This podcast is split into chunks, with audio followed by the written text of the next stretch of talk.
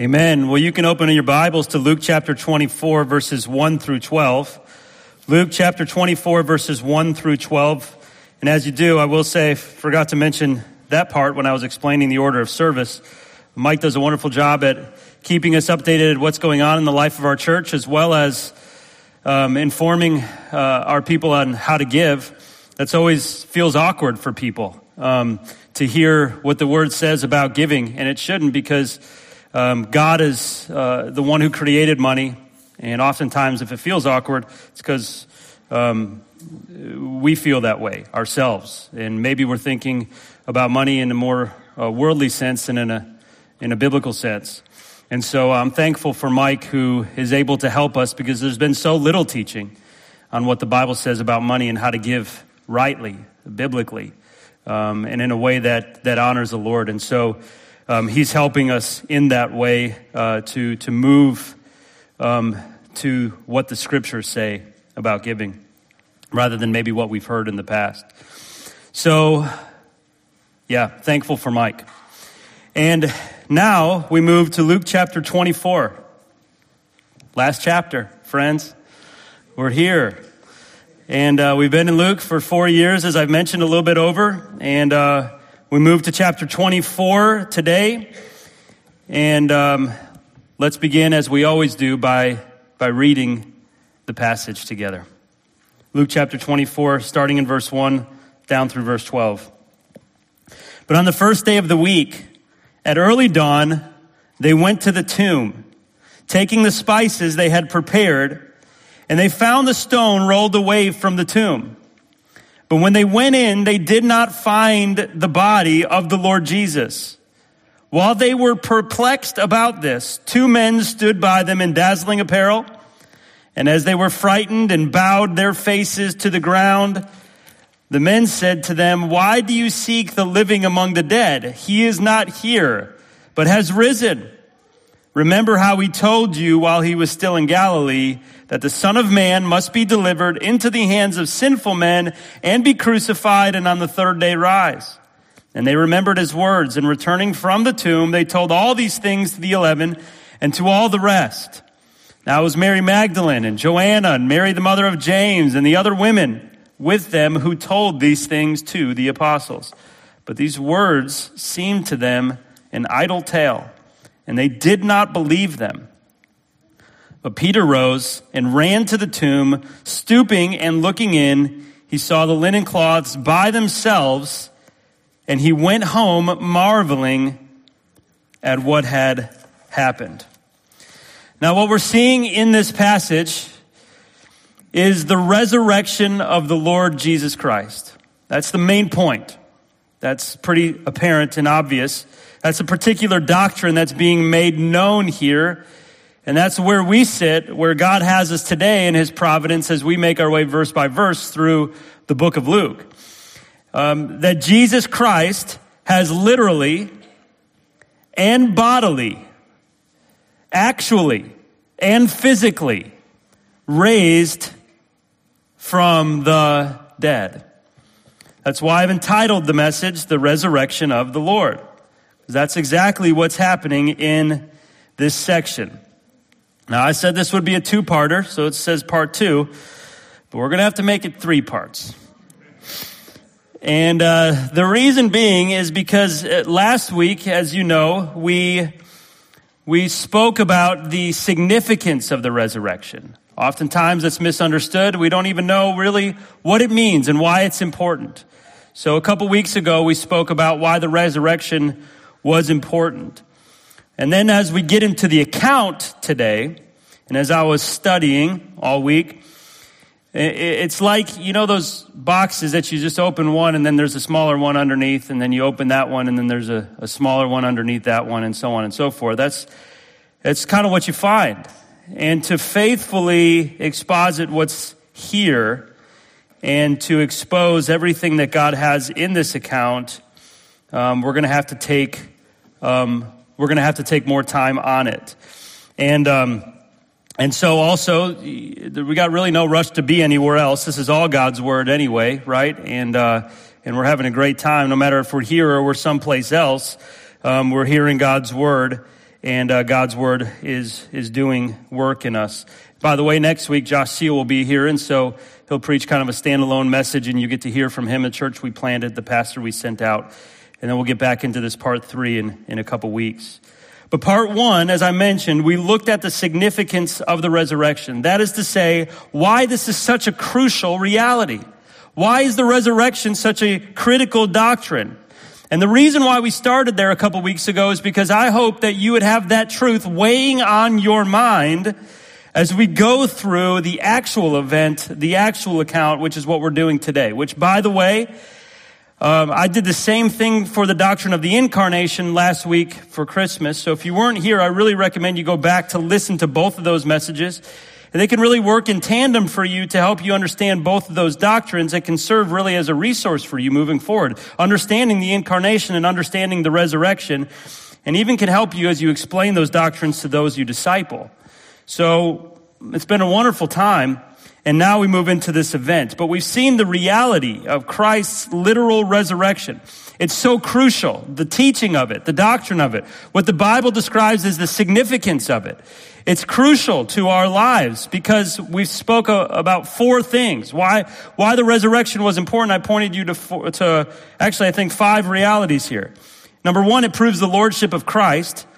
Secondly, the resurrection validates the sufficiency of Christ's atoning death. Thirdly, it guarantees that we have a living Savior. Number four, it makes possible regeneration and sanctification for the believer. And then lastly, it guarantees resurrection after death for every true believer. I mean, could you get any more significant when we think about a teaching from Scripture? And so now here we come to the actual account of Christ's resurrection from the dead. It, it's actually happening. We're looking at the actual event at this point. And that's what I just read to you earlier, Luke chapter 24, verses 1 through 12. Jesus, remember, has perfectly followed his Father's predetermined plan. He has also been in control, listen now, at every point. We have seen that. The scripture makes clear that testimony after testimony, he has been in control at every point along this journey to the cross and through his death. He has been proven innocent, unblemished. That has been made clear. He is God's Lamb who atones for sin and fulfills the scriptures. He's made that clear. He has been arrested. He has been unjustly tried. He has been crucified. He's been buried. He's been laid in an actual tomb. He is being guarded night and day by two Roman soldiers. And then here we sit. And this will be the literal, actual, physical, bodily resurrection from the dead that will yield all of the spiritual benefits that we discussed a couple weeks ago. So, this is the account of such a significant act. And Luke moves us through this account in four stages. Four stages. And those will serve as our headings as we make our way through in this week and, and in a couple weeks. The first is the discovery in verses 1 through 3. Second, then, is the declaration in verses 4 through 7. Following is the disclosure in verses 8 through 10. And finally, there's the disbelief in verses 11 through 12. Discovery, declaration, disclosure, and disbelief. This is how Luke chooses, under the inspiration of the Holy Spirit, to divide, record, express this account, this doctrine, this event, this reality, and that Jesus, who was and is the Christ, rose from the dead. And today we're just going to cover the first, the first point. So we're, we're just going to begin with the discovery. I had to cut it off somewhere because I knew we couldn't get all of it. So we're going to spend our time this morning in the discovery. And uh, there's a few things that we're going to follow, a few trails we're going to follow while we're in there. And then we'll move to the next, the declaration next week or in a couple weeks. So the discovery, verses 1 through 3. Let's read it. But on the first day of the week, at early dawn, they went to the tomb, taking the spices they had prepared, and they found the stone rolled away from the tomb. But, but when they went in, they did not find the body of the Lord Jesus. And so here we begin with the discovery. We begin with this discovery, pretty, pretty simple. They discover the empty tomb. We discover here the empty tomb. Now, verse 1 begins with, but on the first day of the week. But, let's stop right there. I told you, we're going to, it's going to take some time to get through this thing. Luke begins with the verse, uh, with the word but, which tells us where he is in his train of thought. Okay? It connects us with what he's just told us. Pretty simple. So let's look up to verse 55 of the previous chapter, just a few verses up, chapter 23, it says, The women who had come with him from Galilee followed and saw the tomb and how his body was laid. Then they returned and prepared spices and ointments. On the Sabbath, they rested according to the commandment. But on the first day of the week, at early dawn, they went to the tomb. And so here's what we see from these previous verses is that some of the women who had come with him from Galilee, which specifically at this point, um, as Mark 15 47 says, the ones who saw the tomb at this point are Mary Magdalene and the other Mary. We're going to talk about some of these characters in just a minute. So some of the women specifically here that are mentioned that are looking at the tomb while Nicodemus and Joseph of Arimathea are preparing the body, those, these two women here are Mary Magdalene and Mary, the other Mary. And they're standing across from the tomb as he was buried by Joseph and Nicodemus, and they saw the tomb, saw his body wrapped, and it says in verse 55, saw how his body was laid. They see the tomb, they see how he's laid. They see that he's in there. And they saw how his body was wrapped. And then it says they returned home, verse 56. Before this, that is before the Sabbath began. The Sabbath was approaching. We've seen that. Before the Sabbath began, which they needed to be gone and at home to keep to the law faithfully, they returned home. And when they returned home, their plan was to prepare more spices and more ointments for Jesus' body. And on Saturday, which was the Sabbath for the, for the Jews, they rested according to the commandment and obedience to the law. In verse, or chapter 24, verse 1, then, but.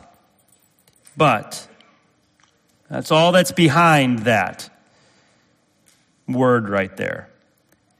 They didn't stay away premature, uh, permanently.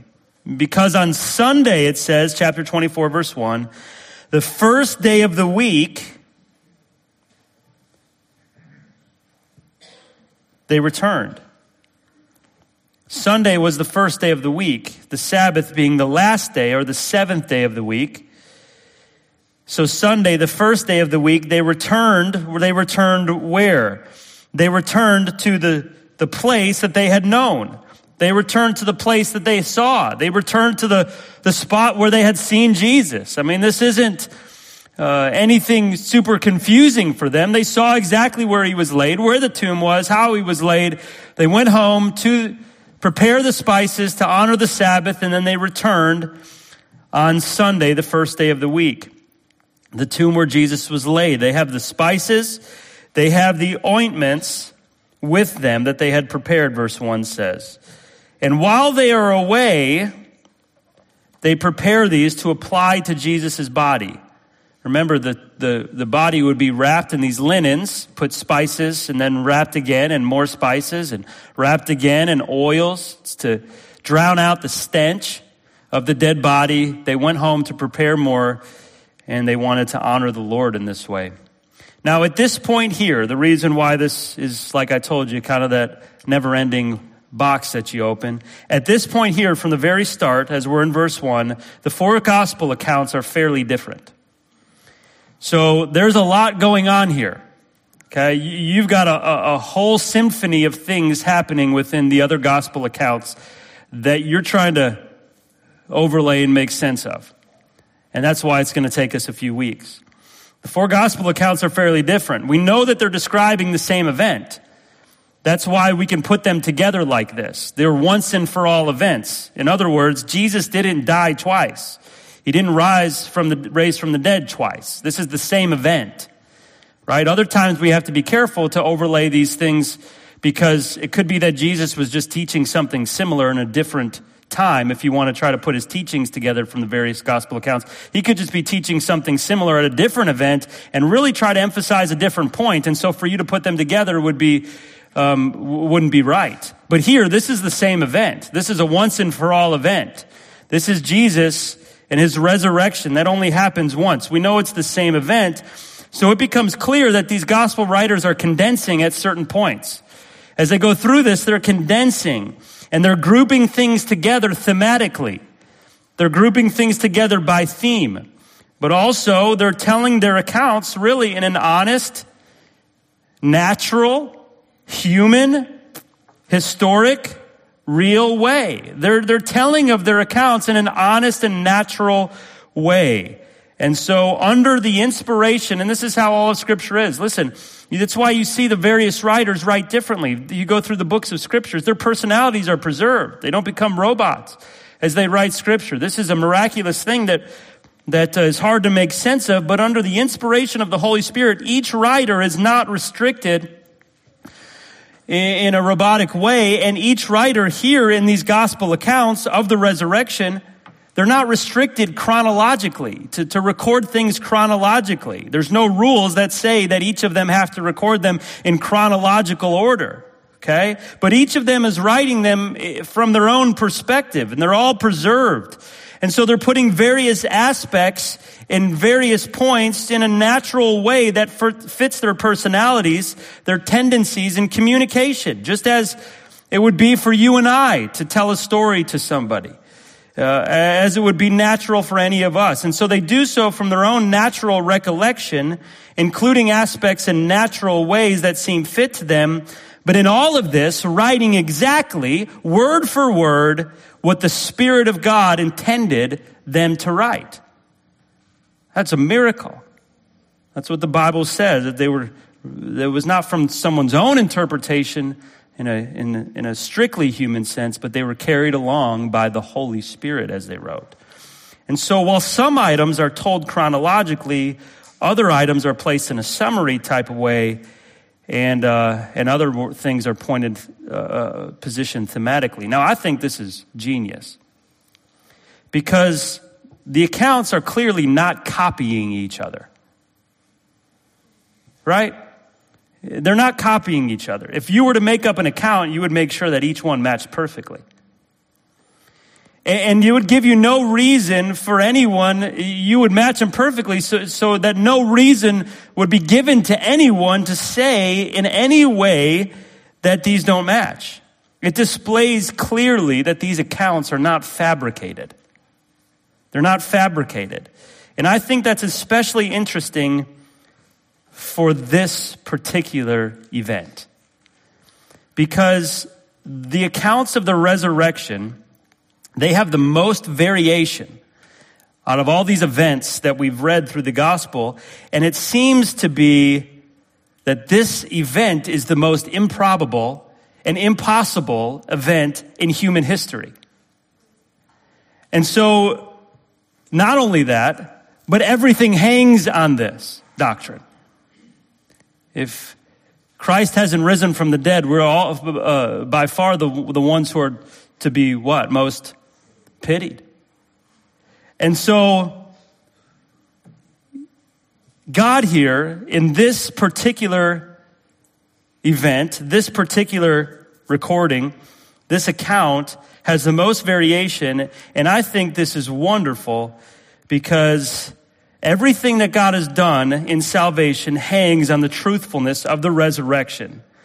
That's why the religious leaders tried to cover it up because it validates everything that Jesus said and did and taught.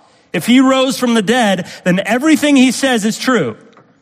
And he's the Lord. And he accomplishes salvation. Everything hangs on this. In fact, as we'll see shortly, the Jews made up a lie to cover up this one particular event. One that's still circulating right now. So God, in his infinite wisdom, in a way that the world would say discredits the resurrection, actually more fully authenticates it by creating this and allowing this diversity in the recordings.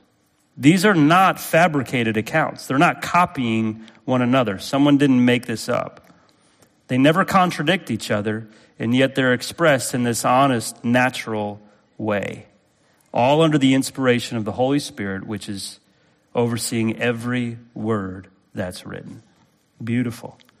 By the way, something else that underscores the truthfulness of this account, besides the fact that it's in the Bible, and as Christians, we presuppose that the Bible is true because of Scripture's own testimony about the Bible.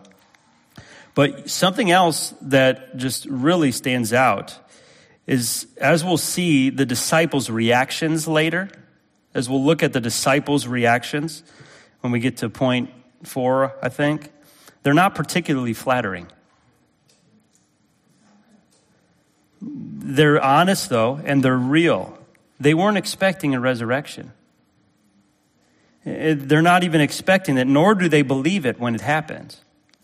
And so, for some to say that his disciples stole the body, fabricated the account, um, and think about this would there be any reason for all of these men to be martyred for something that they made up? Right? But the church would have not created an account portraying its leaders in this way. At least, not if they were smart. So, with that said, I tell you all that because at, at, first glance you could be confused at how this all transpires. This happen first? That happened first? Remember, they don't contradict one another. They're just, they're just, they're just written in an honest, natural way, grouped together differently. But let me tell you this. As you move through it, it doesn't leave you with many options about how this thing unfolds. As I mentioned, of course, the accounts don't contradict, but they help interpret one another. They help us to see a more full picture. Um, they're condensed at certain points. They differ in the order of the aspects mentioned, but as you bring them together, it becomes clear. So let's do that. We're going to start in verse 1. Again, we're, we're, we're still in verse 1 here, and we've got to kind of unfold some of these boxes here. So, verse 1, it says, They. On the first day of the week, at early dawn, what? They. Now, who's they? We got to start there. It's important for the rest of the story. Who's they? Well, the pronoun here, they, includes three women specifically, if you look at the rest of the accounts. Okay? So we had two women specifically before Mary Magdalene and Mary, who saw the account. But as we look at this now, early dawn Sunday, there's three women specifically mentioned by name as we move through the accounts. Let's meet them. The first is Mary Magdalene. You know of Mary Magdalene in Luke chapter 8. She's the one who's healed of uh, demon possession. She's possessed by seven demons. And the Lord heals Mary, Mary Magdalene. And you can, you can see that testimony of her, not now, don't turn there, Luke chapter 8. So we got Mary Magdalene. The second one who's here when we see this word they, because again, here at this point in Luke's account, like I told you, they're all giving us different details. Some omit some, some give us more specifics than others. This here, Luke doesn't give us who they are. So that's why we're, we're supplementing this and, uh, and we got to move through it in this way. The, the second one is another Mary. You got Mary Magdalene and then another Mary. Matthew 27, 56 tells us about this Mary. This Mary is the mother of James and Joseph.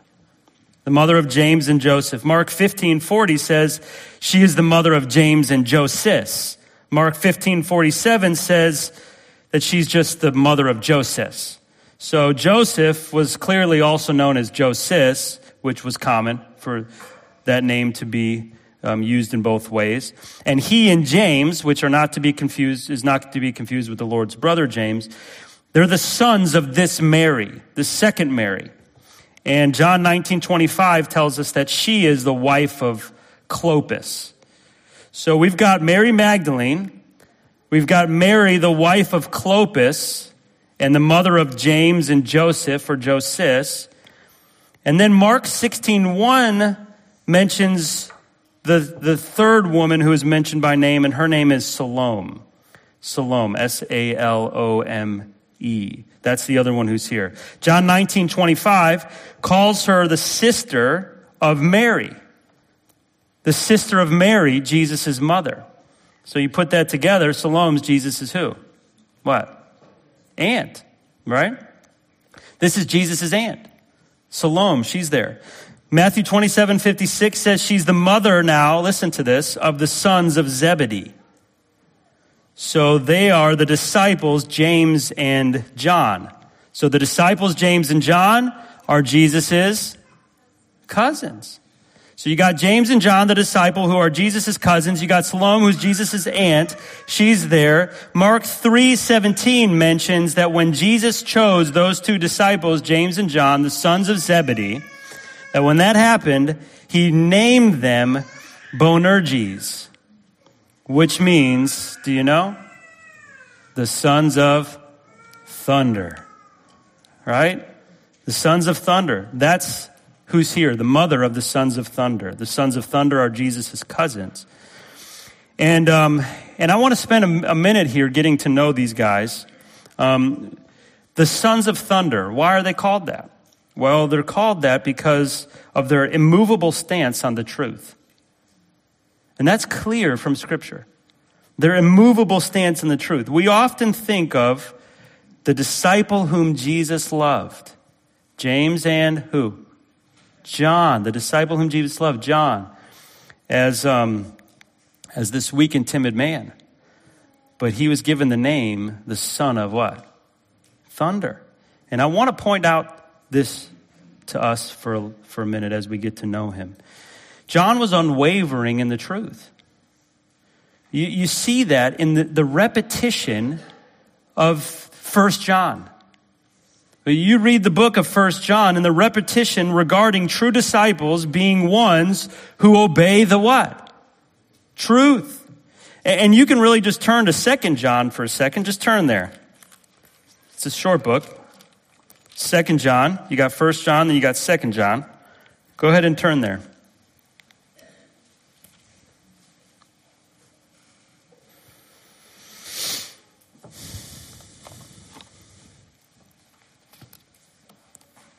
We're getting to know one of the sons of thunder here.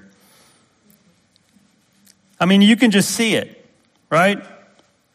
The elder to the elect lady and her children, whom I love in the truth. And not only I, but also who, all who know the truth because of the truth that abides in us and will be with us forever. Grace, mercy, and peace will be with us from God the Father, from Jesus Christ, the Father's Son, in and love.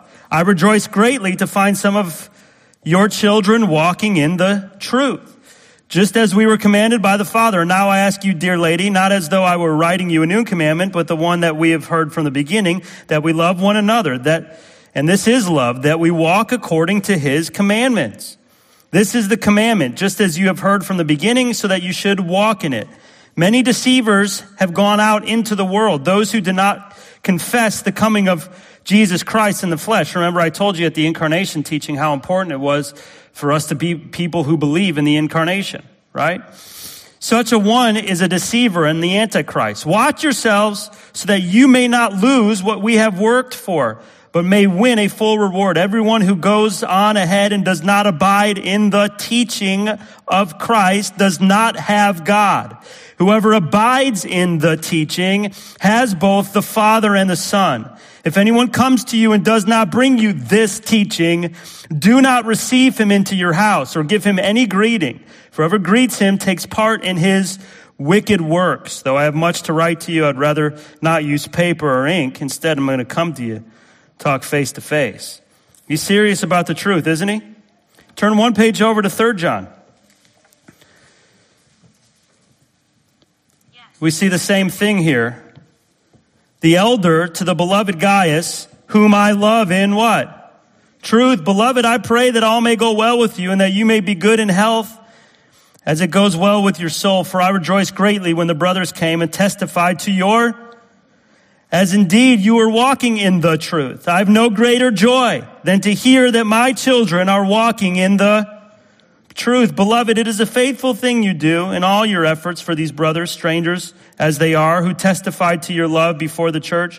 You do well to send them on their journey in a manner worthy of God, for they have gone out for the sake of the name, accepting nothing from the Gentiles. Therefore, we ought to support people like these, that we may be fellow workers for the truth. Even truth inspires our giving.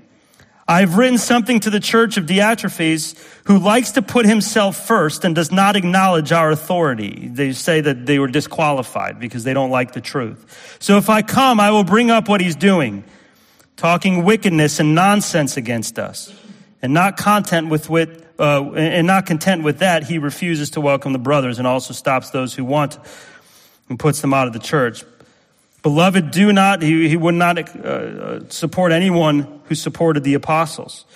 John standing for the truth and the truth of the apostles' teaching. And you could go on here. Now, listen, if you go to Revelation, just turn to another book, uh, another couple pages over. Revelation chapter 1. This is how John chooses to start Revelation chapter 1. The revelation of Jesus Christ, which God gave him to show to his servants that the things that must soon take, uh, uh, the things that so- must soon take place. He made it known by sending his angel to his servant John, who bore witness to the word of God and to the testimony of Jesus Christ, even to all that he saw.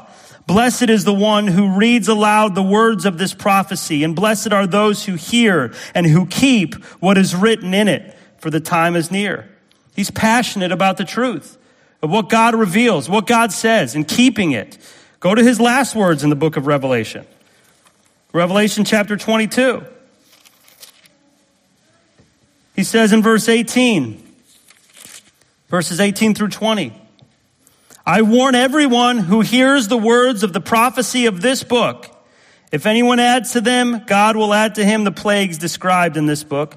And if anyone takes away from the words of this book of this prophecy, God will take away his share in the tree of life and in the holy city, which are described in this book. Now, if you even go back to his gospel, go to the gospel of John. Go to the gospel of John here, and at the very end of his entire account, the gospel of John in chapter 21, verse 24, he writes, This is the disciple who is bearing witness about these things and who has written these things. And we know that his testimony is what? True. Now, what's the reason he's so concerned about this truth? Flip back one page, chapter 20, verse 31. These are written so that you may believe that Jesus is the Christ, the Son of God, and that by believing you may have life in his name. This is the Son of Thunder. He's loving, but he is concerned about the what? Truth. Why? Because he just said it. God's name and people's salvation is at, is at stake, are at stake. That's why he's so concerned. John had an unwavering commitment to the truth, which is undoubtedly the purpose for which Jesus kept him alive. If you go back even over one page in chapter 21, hope you're staying with me here. In verses 20 through 23, you remember this interaction with Jesus after he rose from the dead? He basically asked Jesus how long he was going to be alive because Jesus spoke about Peter's death, right? That Peter was going to be crucified. John said, well, uh, or Peter asked about uh, uh, John's, John's death because the Lord Jesus talked about Peter dying. And uh, P- uh, Jesus said to Peter that John was going to pretty much stay alive, right? Although he didn't uh, guarantee it to Peter, he just spoke of Peter not caring really about whether or not John stays alive or not. He's just going to do what Jesus says. But he keeps John alive. The truth is he does longer. John is exiled to the island of what? Patmos, where then he faithfully, exactly writes what Jesus told him to write. And then he doesn't write what Jesus tells him what? Not to write. And so John oftentimes we emphasize this love that he has, but what was his love? His love was for God and for others. And the way that he showed this was by standing for the truth. And listen, let me just say this, beloved, because I think this is an important point. John emphasized love, but it wasn't less than God's love. It wasn't less than God's love. God's love upholds God's truth. That's God's love. Because truth brings life and brings blessing, and error brings compromise and brings death and brings destruction and brings dishonor. And so I think this is important to mention because you see, I think in the church these days, we ignore or we compromise on God's truth for the sake of, quote unquote, love. And I see this a lot. And as I was studying John and, and, and, and his life and, and, uh, and, and him being the son of thunder and, and following his writings, and some of which I just showed you, and you can go back and look at those. We went to them quick. But I think we ignore the fact that true love is sharing God's truth. That's true love. And I want to ask you, when people do that, I want to ask, are you more loving than God? Are you more loving than God is? Because if you're willing to compromise God's truth for the sake of what you call to be love, then you're claiming to be more loving than God. Are you more loving than God? You see, that's, that's, that's the reality. If we're, if we're willing to compromise God's truth for the sake of just loving someone, then we're claiming to be more loving than God. God's love upholds God's truth. The most loving thing that you can do for someone is tell them God's truth. You see that? Don't be captivated by what the world says love is. Don't be tricked, friends. Listen, that's not God's love. That's less than God's love. It's being wise in your own eyes. It's looking out for your own interest. It's people pleasing. It's failing to take God at His word. You know who the most loving people in the world are? Those who stick to God's truth. They take it for what it says.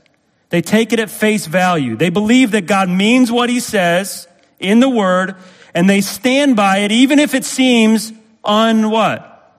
Loving. Because that truth is what will save a soul, what will honor God, what will honor Christ, what will keep the church pure and holy and true, and will bring salvation to people. They're the ones, the most loving people in the world are the ones who believe God means what he says and who love God so much that they have to stick with what he says. And they love people enough to point them to the truth, no matter the consequences. You know, want to know the people who have loved you the most?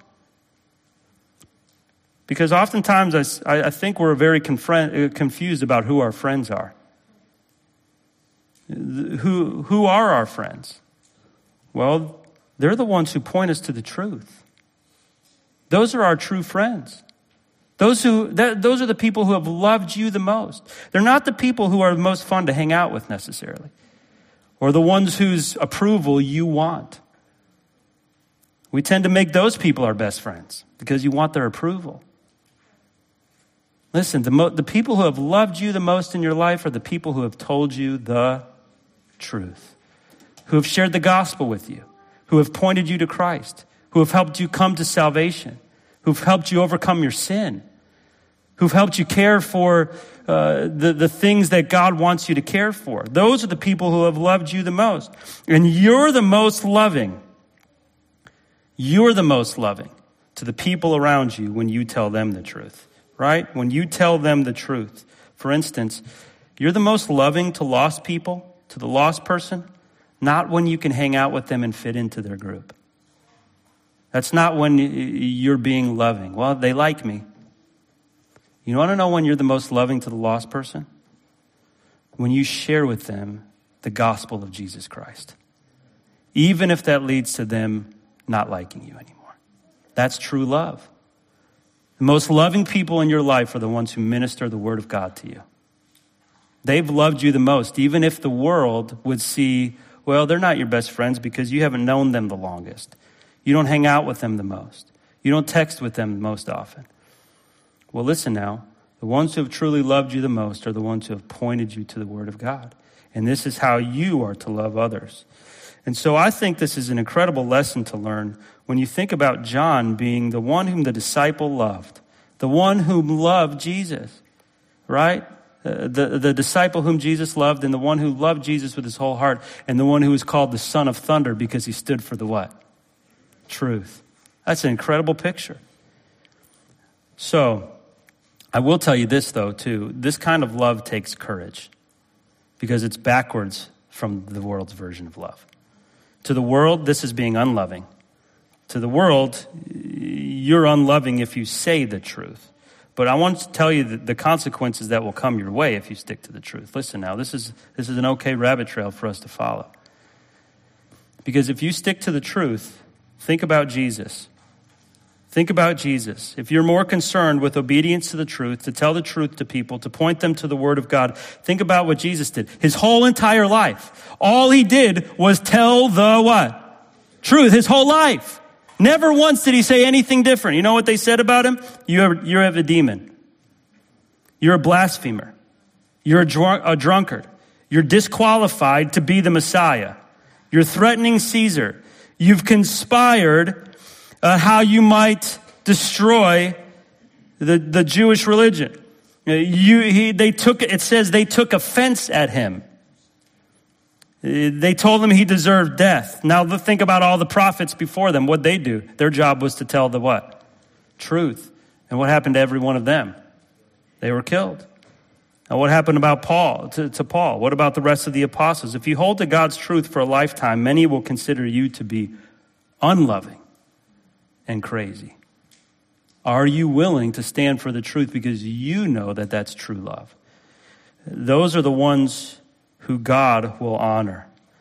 And they will see a lot of people come to know Christ. Listen, this is important. Jesus said, Beware of beware when all men speak well of you. Beware if no one is, is lying about you or misunderstanding you. Beware, because you're probably compromising the what? Truth. You're probably compromising the truth. So, this is John, the beloved, loving apostle who stands for the truth. And uh, James, by the way, his brother in Acts 12, 2, says that he was martyred early on in the church. Like one of the first ones to be martyred the sons of thunder.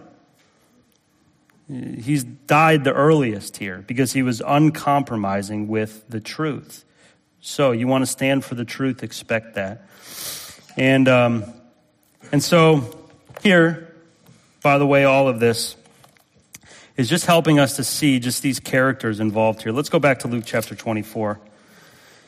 This is also so, so you got Salome, the wife, uh, the mother of John and James. James is also, this is not the half brother of Christ, James.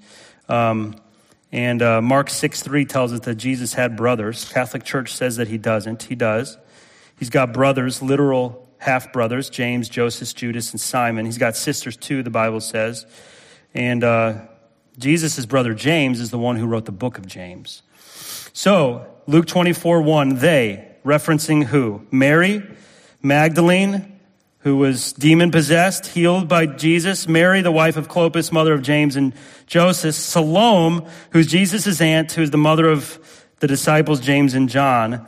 And now, in addition to this, when it says they in chapter 24, verse 1, there's more women here. Matthew 27, 55 says that there were many women who followed him from Galilee. So these names we don't know. So think about this. These are all the women there. Salome, Mary, Mary, and all this, this, uh, these, this, this big group of women who followed him from Galilee. And all of these people are coming to the tomb on Sunday morning. Now, as we piece these accounts together and do so chronologically, let me point out a couple more things and we'll be done for today. Mark 16, 3 says that while they were on their way, okay, so this is moving us up to, to, to this current point here. While they're on their way, they were saying to one another, it says, all these women, they left together, they had their spices, we know the three women specifically who are there. We got this other big group, excuse me, big group of women. On their way, they're discussing something. What are they discussing? Well, the Bible says they're discussing who will roll away the stone from the entrance of the tomb.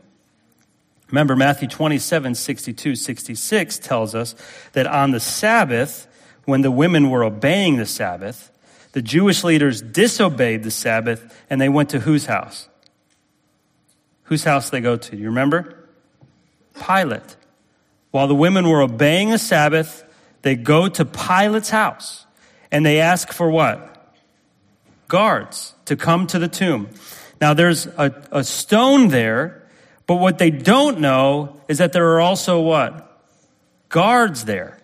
So even though they claim to have uh, you know, they, they, claim to be able to um, understand that Jesus is not the, the Christ, right? They, they guarantee it. They're also trying to have this tomb guarded so Jesus can't be seen as the Christ by the people. So there's these guards there. So when these, when these women are on the way, they're talking about who will roll away the stone.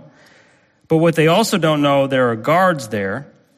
And, um, and so that's, that's kind of their plan on the way. They can't, they can't risk the claim of Jesus rising from the dead, so, that, so the Jewish leaders try to, try to control the situation.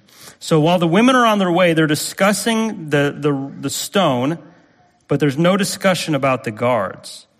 There's no discussion about the guards, but the guards won't be there because they're going to have an encounter with an angel who's going to put them in a divine coma. And and then they're going to go out to the city. So, before they act, um, these two angels, John 20 says, are going to appear to these to these guards. So now at this point John 21 says 20 verse 1 says this. Follow along with me. We're almost done. It says that Mary Magdalene arrives first while it was still dark. So here's what happens these angels appear, and they're, they're, they're like lightning. These angels are like lightning. And they appear to the guards. And they're in dress, it says they're in pure white. They're like lightning. They appear to the guards, and they put the guards into a coma, and the guards leave and they go into the city. And this is all happening while the women are on the way.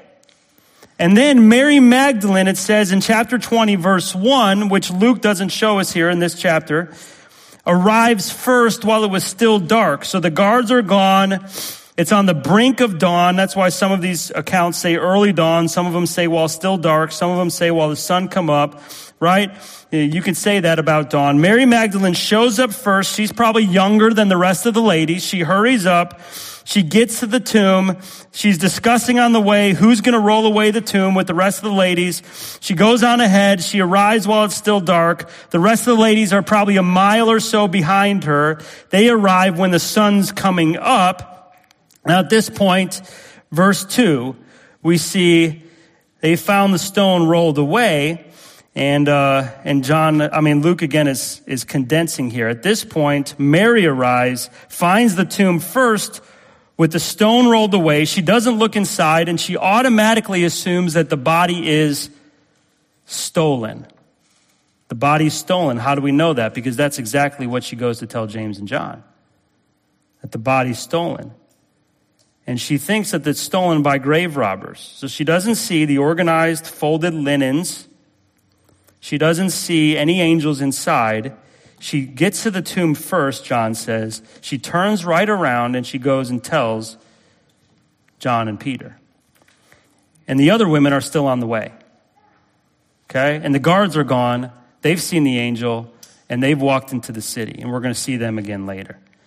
So, John 20 and Mark 16 tells us she turns around right away. She goes, tells James and John. Mark 16 says at that point, Peter, I'm, I'm sorry, Peter and John, Peter and John are weeping when she arrives. And she tells them that the body's been stolen. And then at this point, Peter and John run to the tomb. They run to the tomb. And, uh, and so if you turn in chapter 24, look in chapter 24, look at the end here. See verse 12 here? Peter rose and ran to the tomb, stooping and looking in, and he saw the linen cloths by themselves and went home marveling at what had happened. That's actually happening earlier, and it's placed there thematically for the disciples' reactions. That happens earlier when Mary Magdalene comes and tells Peter and John what had happened. They turn, they run to the tomb. So Mary Magdalene goes on ahead. She gets there first. The stones rolled away. The guards are gone because the angels have come. Mary Magdalene turns around, goes and tells Peter and John. She gets there, and uh, they then begin running to the tomb. And that's where we pick up in verses 2 through 3. So look at here, chapter 24, verses 2 through 3. They found the stone, what? Rolled away from the tomb. But when they went in, they did not find the body of the, of the Lord Jesus. And so, this is the initial discovery here. All of this put together, what we find is that the women have come to the tomb. They've found no body.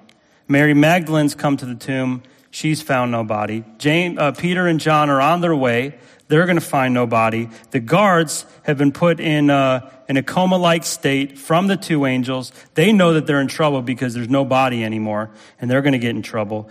And they go into the city. And so this all is going to lead us to what heaven says actually happened, which is the declaration that we're going to see next. So listen now, as we close, I, I want to point out something.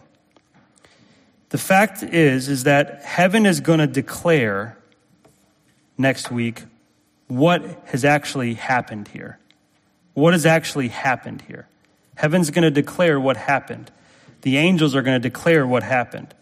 And then we're going to see the response of these disciples. Now, for us, heaven's already declared what happened in the scriptures.